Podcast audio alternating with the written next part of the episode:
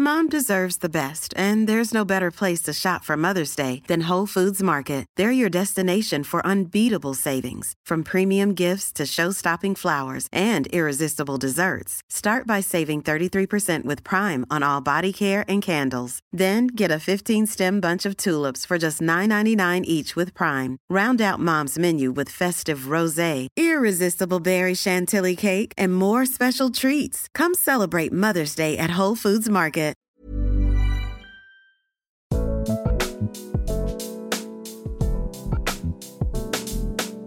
Hello, my name is Annie Macmanus. Welcome to Changes.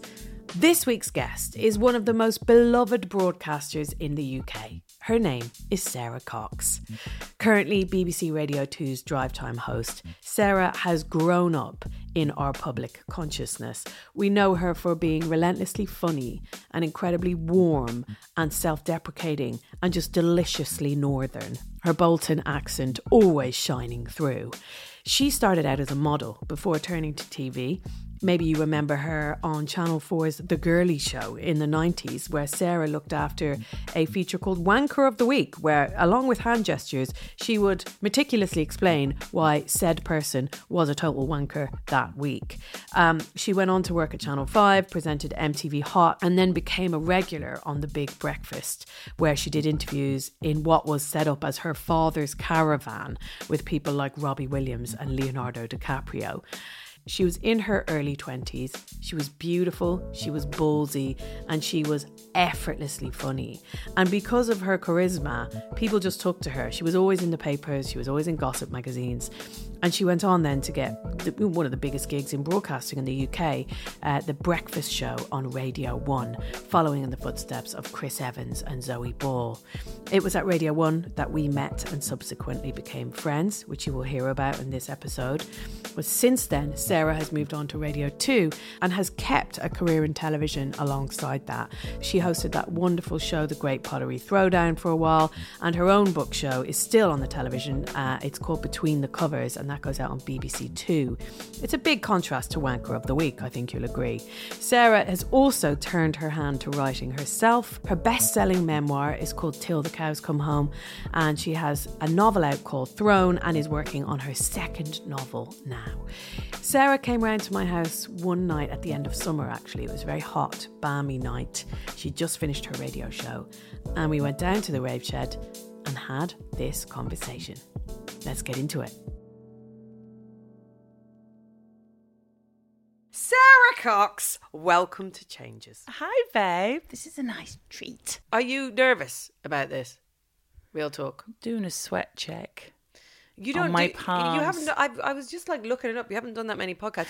I don't do many podcasts. I say no to lots of them because I just feel like, you know, I'm talking at a lot of people for three hours Monday to Friday. So when I get asked to talk more, I'm just like, no.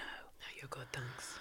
I just, I, I'm gonna, I'm. There'll be a day where I'll just run out of words, Yeah. and I'll just be, you know, I'll have to then communicate through modern movement and dance, and nobody wants that. They won't though, and that's why mm. you have your job because they'll never be. That day will never come. Your mouth will be still moving if you're unconscious. You're just, it, it's- like, it's muscle memory. It just won't be able to stop. What, what were what were her last words? Right. She kept talking, even when she was dead. She, was just- still She was throwing ahead to it. on. She was throwing ahead to Wham after this trail. so we're here to talk about change. Yeah. How are you with change? Gosh, that's a really good question. I'm, I don't think I'm very good with change. Right. It's complicated, isn't it? Because I feel like change is actually really good for you. To embrace it is healthy. And to, you know, I'm- obsessed about this podcast I heard years ago. It wasn't a podcast actually, it was like a Radio 4 thing. And it was Armando Iannucci. And he was talking about when you're little, time goes really slowly because when you're six, you know, everything is new in the world and you're having new experiences all the time. And as you get older, time goes quicker. And he was really exploring why and how the brain handles time and how your perception of time going quicker. And it's because you don't do anything new as you get older. Right. So there's no little markers dropping in your brain like, today I learnt this. I saw this for the first time. Yeah. I sat on one of these for the first time. I ate this for the first time. You don't have these first time markers anymore. So your your brain wave just goes like Yeah. I mean, that's not scientific. But it, it sounds that it- accurate. ooh, yeah, Yeah. It and flatlines. time, It yeah, time Yeah. just then slips through your fingers, and I think change is something that is helpful to drop those little markers. You know, when things when things happen in life, because it's a new event. It's so true. That's exactly mm. what it is. But do you find that that's happening less now? Well, I'm trying to make change happen. Yeah. I'm trying to do things. I'm trying to. I'm, I'm learning Italian on an app. Are you, babe? I'm learning Irish on an app. Are you? Yeah, sure. Uh, I've been how's learning- it going? I didn't know you were doing that. I've been doing that for like um three months, four months now. Okay, I'm on a 108 day streak, babe. Are That's you on Duolingo? impressive. No, I'm on Plein Sur. Okay, so interesting. So you're trying to learn. Like, I, we're both doing the same thing. Yeah, because I feel like it's. I mean, my brain must be like It's good for your brain. That so crispy now. And I did. I wasn't great with languages at school, but now it must just be like, yeah.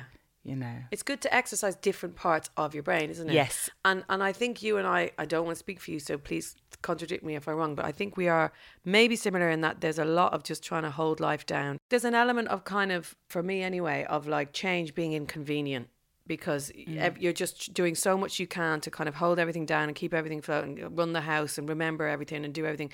So sometimes it's just like, I don't have time for change. As lovely as it sounds, no, I don't have time. I just have to get through this week and this week and this week. But um, whenever it does happen, then you realize how important it is and how much you need it. Yeah, I feel like I get very. Uh, like I really just want to get back to my little nest. Yes. Too much. Yes, we were uh, talking about that. yeah, and Yeah. I'm trying to get out of that habit because I think my husband's quite like that. Ben's quite like that, and I think that really has an influence on you. Like you know, whatever your partner does, obviously has a massive influence on you. Mine, mine doesn't drink and is quite happy to chill at home and loves being at home. Yeah. and so that then obviously influences you know your behaviours as well. So I mean, I'm pleased he's not going out to all night drum and bass raves on a Tuesday. Yeah, I think if you had to choose one or the other, Yes, I'd the first one is better. Hundred percent. But at the same time, you know, I'm, I, I, when I do go out, I'm like, oh yeah, I'm like, go out blinking into the world like a little mole from its hole, like, oh, there's a world out here.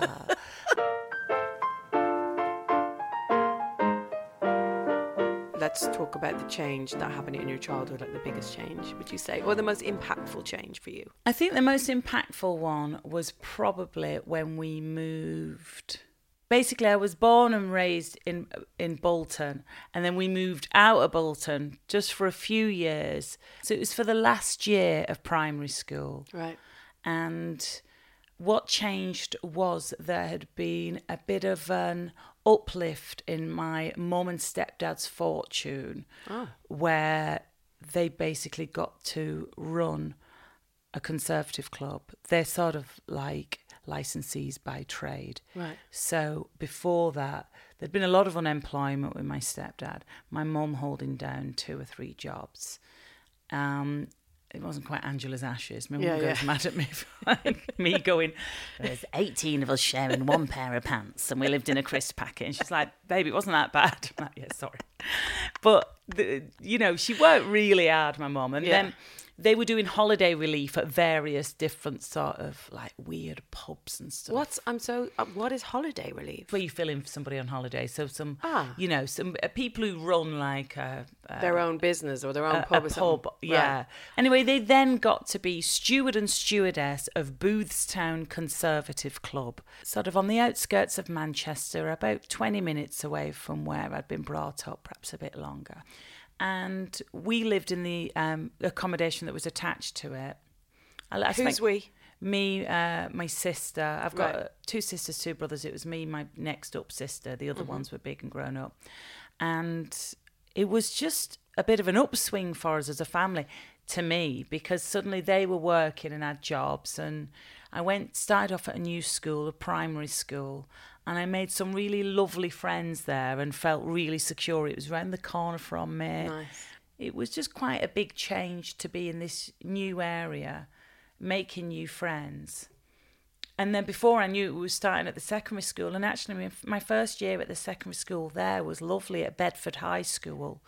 Got the bus there with our little pals from primary school. Mm. It's probably my happiest time at school because when we moved back to Bolton, mm. I kind of got bullied quite a bit because I was the new girl again. But you know, it was a real shame because I was really settled. I loved Bedford High. It was a mm. really nice school. You know, we got up to scrapes. Like I'd nick a couple of my stepdad's fags when he was having a snooze in between shifts at the Connie Club, and we'd go over. And like that thing when you're little, where you like break into the school playground where you spend all your time anyway, and then that's where you go in your spare time because it's so the jeopardy of Yeah, being yeah, there yeah, when yeah. you're not supposed to be there. Yeah. Um, So how many years were you at this school then before you in that secondary before you went back? we might have just started the second year and then I moved. Right. So right. not long at all really. It's a real shame. But for for months, for years afterwards, I would get two buses from Bolton to go back and hang out at Boothstown Really? on the precinct there. Because you had those friends that you had, you were able Yeah. to keep. So I just You kind of stuck clung with them. on to them, yeah. Yeah, yeah. Walking through fields trying to get to the bus stop for the last bus Yeah, stop. babe, I never knew that you were bullied, and I can't imagine you Did being you know? bullied. Oh, I was really bullied. I I'm can't- quite soft. I am I quite can't- soft. It's even in recent years, if there's like not so much, but uh, knocking 50 now, I'm definitely, definitely toughened up. But it's taken like 50 years. God, you know, I'm quite soft. I'm quite like, if I feel, oh, I can, I can even make myself get a bit hot thinking about it. You know, Yeah, that yeah. feeling like it wasn't getting like battered. It was stuff like, it was the classic. Hate to say it, of girls doing that bit of a whispery thing in class Oh, no. or that little just trying to trip you up as you walk Yeah. as you're all waiting outside the classroom to go in Mm. you know a little elbow here and there a little bit of like ganging up and you know a bit of you, your friends not really wanting to stand up to stand up for because you. they don't want to then get in the firing line Yeah. themselves although I did make friend, really two nice friends there who I'm kind of in, in touch with, and they sort of looked out for me a little bit. But did it affect your learning? Did you lose confidence in that stuff as well? Like, did that? Well, did you it know, knock I you? very, I was Very academic. very yes. I mean, I was what I was going to say was another A word, which was average. You know, Right. I was very average as a pupil. I was average at everything. I mean. I was in every sports team going, and I was the worst player in every one. Like, you know, I think I just liked the smell of minibuses. I don't know what was wrong with me. I was like the real lame duck of every team without fail. Hockey, oh, I could never get the stick the right way around. It's impossible, isn't it? It's still now, you've got to you only hit it with a flat side. What's the point of that? I'm like, oh, so complicated.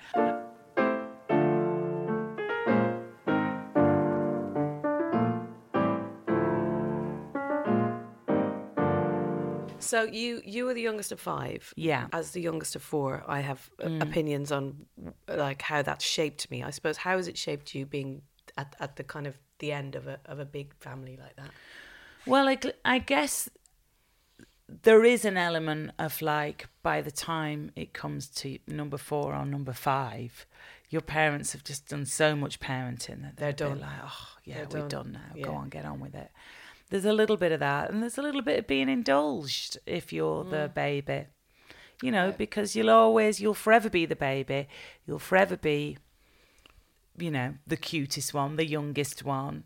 But and I think you sort of naturally play up to that a little bit Yeah. by wanting to, you know, make people laugh or you know, I could always you know, wrap my dad around my little finger. The same dynamics are still there. Mm. It's so bizarre. You get you get older and it, nothing changes. It's the same dynamics with your siblings Yeah. you know, like we, uh, I went away to Italy for a weekend with my mum and my next sister up, who's four years older. She's really good with languages. She'd brushed up on her Italian, and this was before I'd started learning. And we were in Bologna, and you know, I'm a grown ass woman, and my sister was like ordering stuff and, and doing all the accent, and I just regressed. I was like 12. I was like, oh my god, she's doing accent four even. Mm. You know, this kind of thing because she was always so smart and always so good at languages and stuff. I was always a bit jealous. Yeah. But given half a chance behind her back, I used to like show off about amazing how amazing Yeah, she was. yeah. You know, my sister worked in Paris when she was at university, and Yeah. a taxi driver thought that she was French Canadian because her French is so amazing and her accent so amazing. They thought it was her first language. You know, that's like what I used to trot that story out because I was so proud of her underneath Yeah, it. yeah, but when you're there and you're in the moment, you know, you just regress, It's don't you? crazy. It's so bizarre. Yeah, yeah. I do it every time I walk through the front door of my house in Dublin. Yeah, where you're just suddenly a and teen all again. the all the siblings regress into the roles that they were. Yeah. So my role as the youngest was definitely the kind of diplomat, the unofficial, like keep everyone happy. Mm. Oh, really interesting. Make everyone yeah, yeah, yeah. laugh. You've got to massage the mood and change the ambience. There was a bit of that because there was a divorce in our family and it hit the older ones much more. You know, it affected them much more than me, and I was quite young. What age were You you? know, I think I was like six, seven. Right. And they were all much bigger and teenagers and stuff, especially the older ones. So it's much harder for them. So I think there was an element, a little bit of people putting on a brave face when I would come sweeping into a room because I wouldn't really understand What was going what on? was going on or why people were upset. You know? yeah, yeah, yeah, yeah. So I think I probably got used to that. Like, oh, Yeah. when I walk into a room, people Yeah. start smiling at Yeah. me. and then there's there's an expectation. fast forward, welcome to my show. You know, then, oh, God, reel it in. Well, let's fast forward then. And uh, in preparation for this, I had a little look at you as a young woman on television. Fucking hell, babe. The girlie show, the wanker of the week. I, I wrote all my own wankers. you? know, I wrote my wankers. Because I really recognise that from your radio tooling. Yes, yes, yeah, and that, and I, and I was Really, so really proud clever of them. writing. I was really proud of my wankers. I would. I remember now at the offices in London's Notting Hill, at the uh, Rapido offices. You know, we made the crazy shows with. Uh, Yeah. What's it called that French Jean Paul Gaultier and all that. They made Yes, all those yes. crazy shows, and Ra- Rapido TV and all that. And I remember being in one of the little offices there and going, I've written a wanker. I think it's quite good. Yeah. I think it's okay, and like reading it out for them, and they were Yeah. pl- they encouraged it. you Yeah, know. yeah, yeah, yeah, yeah. Here's enough rope. Hang yourself on TV, babe. Great. Uh, but yeah, you're right. It's funny, isn't it? That that's yeah, yeah. And then and the big breakfast. yes, presenting that um, with Johnny Vaughan, who I completely forgot about as a human being. My Oh Yeah. bad. Remembered him when I saw that. He was a very good TV presenter. he was great on telly. Yeah. he was. I love Johnny. He was so quick. yeah. I mean, the whole thing on the Big Breakfast was everybody was kind of like 25 and under. All everybody, every cameraman, every camera woman, every sound recordist, everyone was young, You look like working such hard, a baby. partying hard. You look like I was such a baby. yeah. Yeah. I was a babe. I was a little babe. Uh, What was I? Like what 20, would you have been? uh, Early maybe like 23, Yeah. 24 maybe, yeah. Yeah. And um, yeah, I had no fear. Yeah. There's a famous clip where Johnny goes, "What are you up to for the rest of the day, Sara?" And I go, "I think I'm just gonna go home and make love." Yeah. Everyone pisses themselves. This is just after he's been with the new the morning newspapers or something, and he's just going to make make love, and and then there's a big laugh, and then you go, if he's up for it, that is.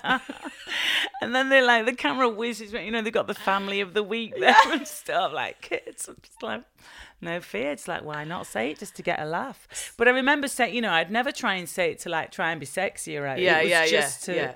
Try and make people laugh and say the unexpected. But also, there creatively, they were brilliant at the Big Breakfast. You know, they let me be Dr. Cox, where I'd stick on a massive mustache and review CDs. Oh my and I'd be like sniffing the CDs and that. And I was like this grubby kind of doctor, like, well, let me have a look. Ooh, this is a new one from Jamelia. like, it was, and they were just, and I'd have a guest sat there with me. And like, and I still get asked now, like, was that your, was that really your dad's caravan in the Yeah, Big Breakfast yeah. Garden? no, Lucy Day. What, the one with a man playing a keyboard in the toilet? No, that wasn't real. Gosh. The big breakfast, I was, I would do a lot of holiday filling, or I would go on and do different little slots on there, like in Yeah. the caravan, and Yeah. and it was great. And I was around the corner from here, and you know, the, where I live, the little flat, it's actually quite nice now. I could throw a scone from your front Where door and it, hit babe? it. It's on the end of your street, right out your door, the last one on the left. You used to live on this There. street. Yeah. How did on I the first floor flat? I've definitely told How you. did I- oh, we might have had my a bad, wine. my I've bad. definitely told you, but yonks ago because There you you've been here a while. My you memory. And it was when um, it wasn't quite as nice around here. There's a lot Yes. of graffiti on the wall. Yeah. Like B- cars from the BBC used to come and just be like, "This can't be it," ring on, "Be down in a minute." oh, my poor mum used to come to this scruffy little one-bedroom flat. Don't smoke now, obviously, Yeah. but she used to come in and just first thing. I mean, she she barely got her coat off. Kettle would be on first, obviously. Second, she'd be washing me ashtrays. like, hi. And one of the clips on the Girlie show I watched, she was in the audience as well during Wanker of the Week as well. I was just like, wow, what did she make of it all? She's always loved it, my mum. She's awesome. She is four foot eleven of like she's a she's a firecracker. She's incredible. You can chuck her into any social situation and she'll just fly. wow. She can mingle, she can mix, she can talk to anybody. She's brilliant. And she's always been a massive support and always loved it. I think it was harder for my dad because, you know, dads and their little girls. Of course. He was like, he was literally like, uh, you got to uh, like carry on with that telly then, because you like your modelling were nice and that. When you're just basically going, when you were just a photograph, and you weren't talking, calling people wankers. No, Dad, sorry, I really liked it. Uh, okay. Um, but for mum, I mean, she absolutely loved it. Like we used to go out. We used to go out with like Will, you know, from TFI Yeah, Friday. yeah, I loved yes, Will. He was a good mate. We used to go out. I'm proud to say I gave my mum her worst ever hangover, drinking champagne till like 5 a.m. at the Met Bar. Oh my God. It's so brilliant. It's so 90s. I It's love so it. 90s. I it's love so 90s. it. Wyclef Jean in one corner, Donna I coming over to say hi with the Appleton sisters. It was Oh! the best. So good. Oh my God. Do you have many memories of um, the 90s, babe? Well, yeah, I've got like little snapshots. I've got Heat magazine. Basically, my diary. Just looking at Heat magazine. Oh God, I was there on Primrose Hill with Snoop. My poor oh, dog. Oh, Snoop. Bless him. Snoop. Still got his ashes by my Have bed. you, have you, babe? He was in the pantry for a bit, like near all. He was near all like the breakfast cereals and stuff. I was like, this is too risky. I'm like, oh, Thinking he's a bit of wheat bran yeah, or something. Like, I think it's off. Sprinkled some on. No, mom, you've eaten Snoop. Um, yeah, he was by my bed. Bless him. Yeah, I remember loads of it. I mean, I was kind of. I worked quite hard for quite a lot of it. Yeah. But then I also kind of partied hard, you know, and you know, my career might have taken a different trajectory if I had reined in the partying a little bit. But having said that, I wouldn't be sat here now probably with you. Mm. I, if I'd have reined in my partying, I certainly wouldn't have met my husband at Glastonbury. That's true.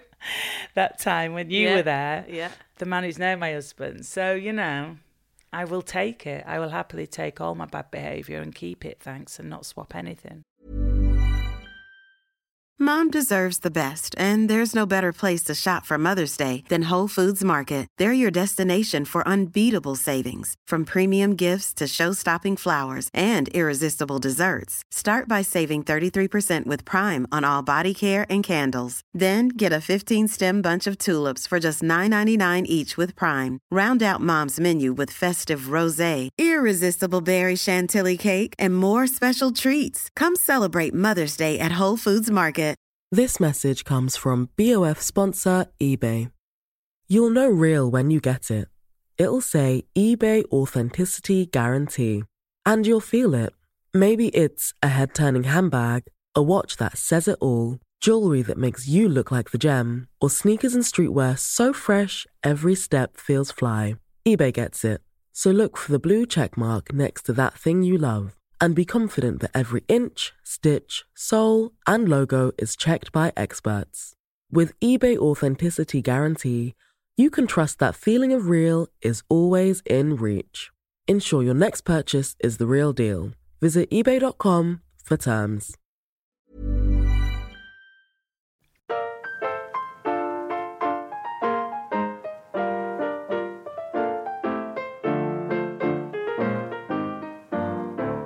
Would you say is the biggest change you've had in your adult life? Well, I wanted to say my husband, but that's just too cringe. No, it's isn't not. It? Is that Of course, it's fucking not. There's been some. Especially in the context of him being a second husband, I think that's Yeah. that's interesting. But tell me, tell me what? you- You know, I don't want to see, see him as a second chance yes, because that does him a, a, a disservice. But Yeah. I was in a really unhappy place and in a really unhappy marriage with a young child, and you know the Carly Simon song, like I, I wasn't looking, but somehow you found me. yeah, just sums up, you know, how I feel about about Ben really, about just thank fuck. Like it freaks me out. Like if we hadn't have met, like what the hell?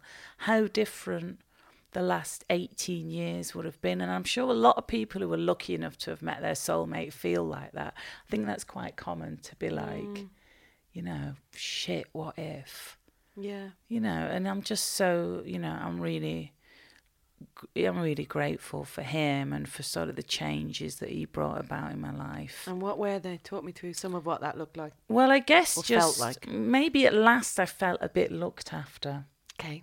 Which is After a very wild time. like, Yeah. So intense, work wise, pressure, yeah being in the spotlight. yeah where maybe you'd think Coxie is the last person who needs looking after, but actually, I think at- I was not at all. Yeah, I think I was opposite. ready to be kind yeah.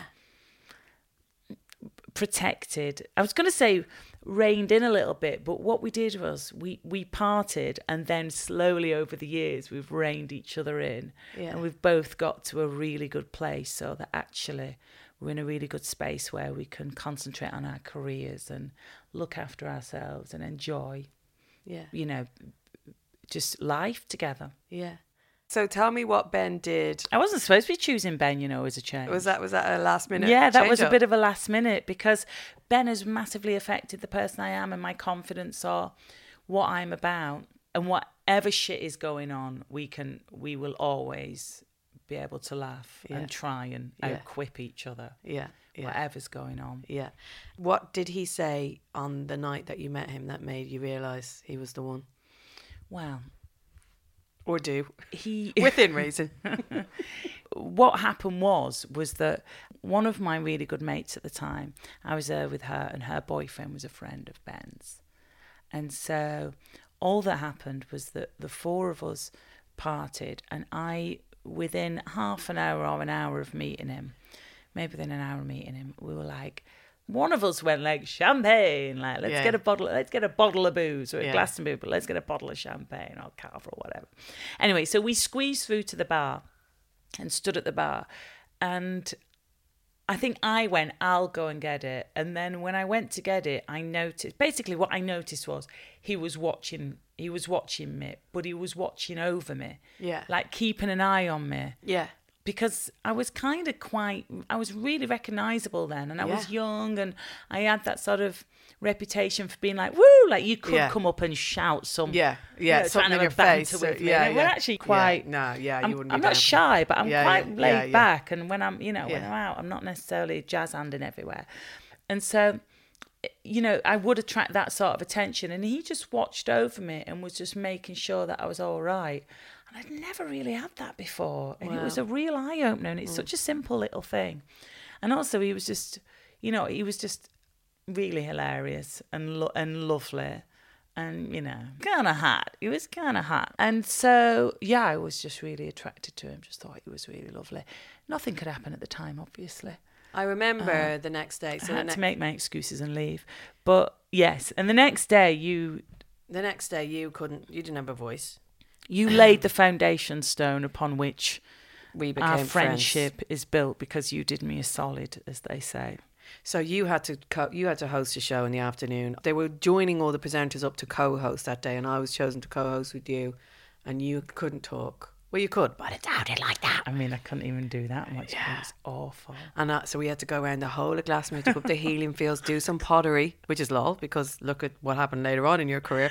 Um, And we had to meet people and we had to go to all these different towns. But actually, funnily enough, I remember going up to the Stone Circle. Of which there's a lovely photo of us somewhere, some yeah, gorgeous photo of you and me with Glastonbury behind us, and some guy coming up to you, and really like being really full on and over familiar, and you were just not having it. You were just like, no, I don't want it. And I remember being like, whoa, that's not okay. How he fucking just like it's something Yeah, about there'd radio, isn't it, where people are so yeah. over familiar, and then that joined up with telly as well. Yeah, I mm. think people are often surprised that I'm not like, oi, oi, like 24 7. You know, now obviously it's calmed down. Although getting the tube on the other night, someone went, Sara Cox at me in the tube. Oh my And God, never happens now. no. And I looked and, like, you know, this guy sort of went Thumbs up. at me, and I was like, mm, and I was Yeah. probably looked a bit grouchy, but I'm like, shut up. I'm Yeah, like, just, I was embarrassed because yeah, of course, I'm then the whole tube's looking world, at you, I'm and like, yeah. and like scurried off. But yeah, I would get quite a bit of that. But you did me. I mean, yeah, you really looked after me for that whole show. So thank you. Thank God, credit. Thank you. Yeah, I literally couldn't speak. Cause I'd just been up all night for the best time.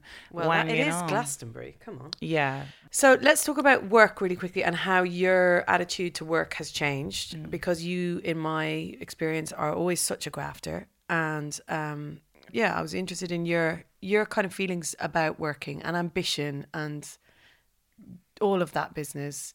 You have had such a long and successful career, like you've really stuck it out. We're yeah, so- I mean, I've been lo- I've been knocking around for so long now. yeah, but you've managed to stay at a really amazing level of mm. success where you've kind of met, you've grown Wow. and you've grown all gracefully in everything you've done, and you've you've got your book show, you did your Great Pottery Throwdown, you did Radio Tuna, so it's kind of like you you've managed to make everything work for you as you've grown older. There was definitely some dips, but I managed to disguise them a little bit as being like Maternity leave. a bit like maternity leave. Yeah, I'm really love spending time with my babies. Got no job. I need a job. no, it was kind of like after kids, things would be a bit quieter, but actually it was fine because then I was around for the kids a bit more. So on the quiet time, so it was very much transitional time between things tailing off At Radio Radio One, then picking up with Radio Two. There was a sort of quieter years towards the tail end of Radio One, and I, I used to joke that I I spent, you know, the second decade of my career making up for the, you know, trying to change people's minds about the first decade of my Yes, career. yeah. So it took a long time for perceptions to change. That you know, I wasn't just going to run on the telly and call people a wanker. Yeah, you know, yeah, they were yeah, like, yeah. and um, so I did lots of radio, and radio was going well, but TV I couldn't really get much of a foot in the door because they still had this perception that I was just this gob on a stick, Yeah. who'd just be, you know, shouty, and Yeah. I, and, and I wasn't. And I was doing lovely stuff on radio, Yeah. and it was almost a bit like, hello. And you know, my agent used to take me around to meet commissioners and stuff. No way. It was awful. She was like an aunt trying to Yeah, sort of yeah, yeah. marry off Yeah. Her, you know, Her niece. her frumpy niece with a Yeah. beard. Yeah. And it was awful. It was so embarrassing. But she was like, "This is what you you have to do." And I'm still with Mel now with that agent. Yeah. Same agent who was sw- swinging round a pole during my breakfast show in Ibiza on a on a vodka and tonic at 7 a.m. I might add. Um, and I tell you what happened. What was amazing was um, they asked me to host the Children in Need version of Sewing Bee Yeah. and um, and I did that, and it went really well, and I loved it. And that's when people started to go because it was on BBC Two, and that's when people started going, "Oh, Yeah. she's fine. She's not Yeah. sweary or shouty. She's actually quite warm and nice." Yeah. And I'd kind of been doing that on the radio. I'd been quite warm time, and nice for yeah. quite a while on the radio. And then Love Productions then made Great Pottery Throwdown and asked me to host, and I was cock a hoop. I remember. Couldn't believe it. Yeah, yeah, So happy, and it was such a lovely show. Yeah. We need to talk about the change from, well, it's not a change because you still do your main job, your day job. But Mm. I suppose the change to being an author. When did you decide to write a book? I can't remember what was that. So well, obviously you wrote your memoir and that yeah, was a I wrote huge the memoir. success. Yeah, I love my memoir. I kept getting off asked if I'd want to write parenting books. I'm like, no. Sara's gagging. Just if you just just if you're listening. That's so immature in its sorry. Uh, like you know, like Sara's like Cox's kooky guide to parenting. You know what I mean? Yeah, yeah, Like- yeah. Or I'm sure you were asked to write books about your fucking like the young adulthood, like, but you can't Yeah, remember mate, any of that. I was just like, oh my god, Zoe Yeah. Ball's lawyers will be bang on to me. I. I wouldn't do that. Uh, yeah, and she, we have an unspoken pact. Yeah. Zip it. So I was never going to do that, uh, you know, a, a, memoir of like my work life and any sort of parenting thing. So when I did have meetings with publishers and stuff, uh, you know, because my agent was like, you should think about it because you, you, you, the way you are on the radio, that would transfer well to the written word in a memoir.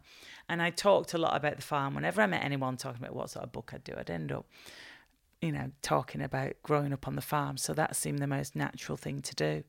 And so, yeah, I wrote Till the Cows Come Home. But that was like such a pleasure Yeah. because it's just your own story. So it's all Yeah. there. How do you feel about writing now? Like you're writing now. You're a book. You're you're a memoir and Oh, a novel I mean, down. Do you get a little bit of sort of staying your, in your own lane ism with trying to write a novel? Yeah, but is that coming from you?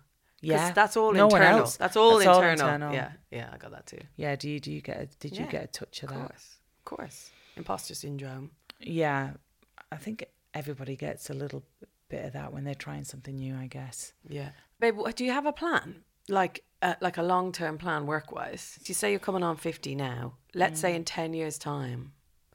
Do you still want to be doing telly? Do you still want to be doing radio? What's the would love still to be doing both. I would definitely love still to be doing radio for sure, and I'd still like to be writing really, and I'd still like my horse, not the same horse, or she'd be a bit of a record breaker. Oh yeah, okay, yeah, She'll be out to pasture. yeah. Uh, and hopefully I won't be. Yeah. Hopefully I'll still be where I mean I can't imagine not working. I mean I love it so much.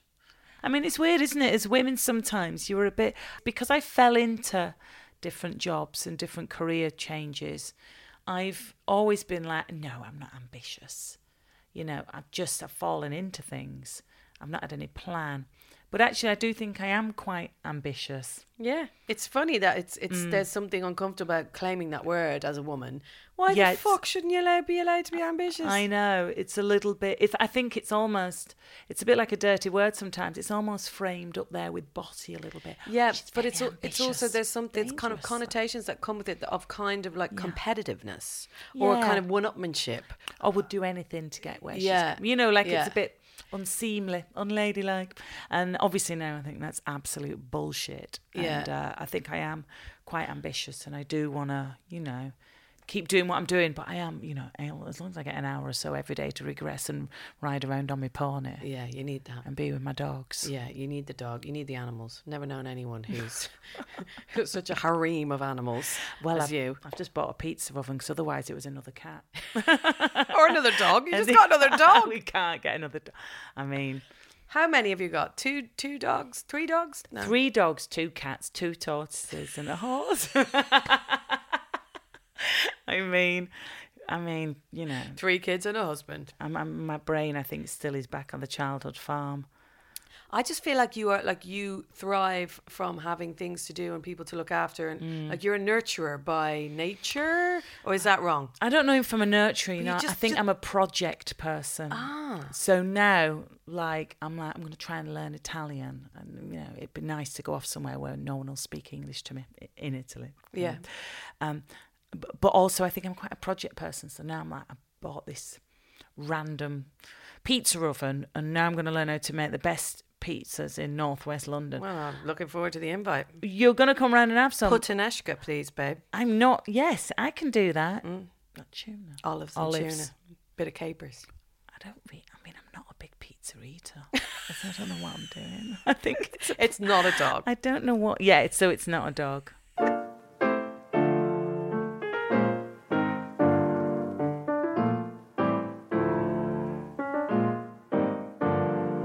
What is the change you would still like to see moving forwards? Like, if if anything, if you had to change something about your life, or you know, or or if it's not your life, the world around you. Oh, that's, fucking vast, though. That's too big, isn't yeah, it? it's a bit God. big. Yeah, it's a bit big. So I'm just going to be selfish and go for something for me. I think. Yeah, it's easier. I think I think the dream. I think I still think very much, which I've said to Ben. Oh, it's t- this won't happen. It's too late. But he was like, "Babe, not necessarily. Once a once we've fully binned off the kids and they've left home, you know, I think for me, returning to a little farm is the dream, is the real dream. To be honest, joking aside, yeah, that's Seriously? that's the dream. One day when the kids are big and they've Yeah. moved away, and we'd rent the house out. And What would Ben do on this farm? well, he's told me, you know, he's like, babe, if that's what needs to happen, I'm with you. So we could find his inner farmer. I mean, the first time he came up to me, dad's bless him, stood there in in some borrowed wellies by the bullpens in the drizzle. He was like, what the hell? so we'll see. But I think that uh, for me, not yet, but one day to be there. You remember when you came round the other week and I didn't think I looked that bad and you were like, you know, babe, in that outfit, I can really see you in the future on your farm in your scruff. It was just a, it was a pair of cro- Crocs. it was the Crocs. Was it a Crocs or fleece? a fleece and just a nice fair faded play. jean. Fair play, quite a ill-fitting jean. I was like, that looked quite nice. Just going out to a club. It's farm chic. Farm chic, babe. But yeah, no, and that's when I'm in my happiest, when I'm in my scruff. When I'm in my, you know, my little riding boots and my joddies, and when I Yeah. like, and I'm a, uh, a bit smelly, you know, Yeah. smell a bit of horse, and I've got a manky fringe. Yeah. That's when that's when I'm that's when I'm really happy when I'm kicking about like that. So it'd be really nice if I could combine that with work carrying on. Then that'd be the dream, I think. Okay, babe. Well, I wish you luck for the farm dream. I hope I can Wish Ben luck more than me. I hope I can come and see you. Hundred percent. We'll have puttanesca. Puttanesca pizza. look out over the oven. fields. Yes, yes, yes. Ready. Sounds nice. Thanks, babe. Thanks, darling. Ah, thank you so much to Sara Cox. Of course, you can hear her on Radio 2 every single day on Drive Time. Go and check out her book as well. It's called Throne and the memoir if you want to hear more about that kind of bucolic, blissful childhood that she had on her parents' farm. Uh, and if you did enjoy this episode and you're just a fan of radio and you want to hear some more from broadcasters, we've had some amazing broadcasters on this podcast actually. Fearne Cotton, Trevor Nelson, and Louis Theroux have all been on changes this year. So go and take a listen to those episodes if you fancy. Do please rate, review, and subscribe to Changes. It is so appreciated. And if you fancy sharing it on social media too, that would be amazing. The more people we can get listening to these episodes, the better. We want to tell our stories far and wide. Changes is produced by Louise Mason through DIN Productions. And I'll be back next week with more. See you then.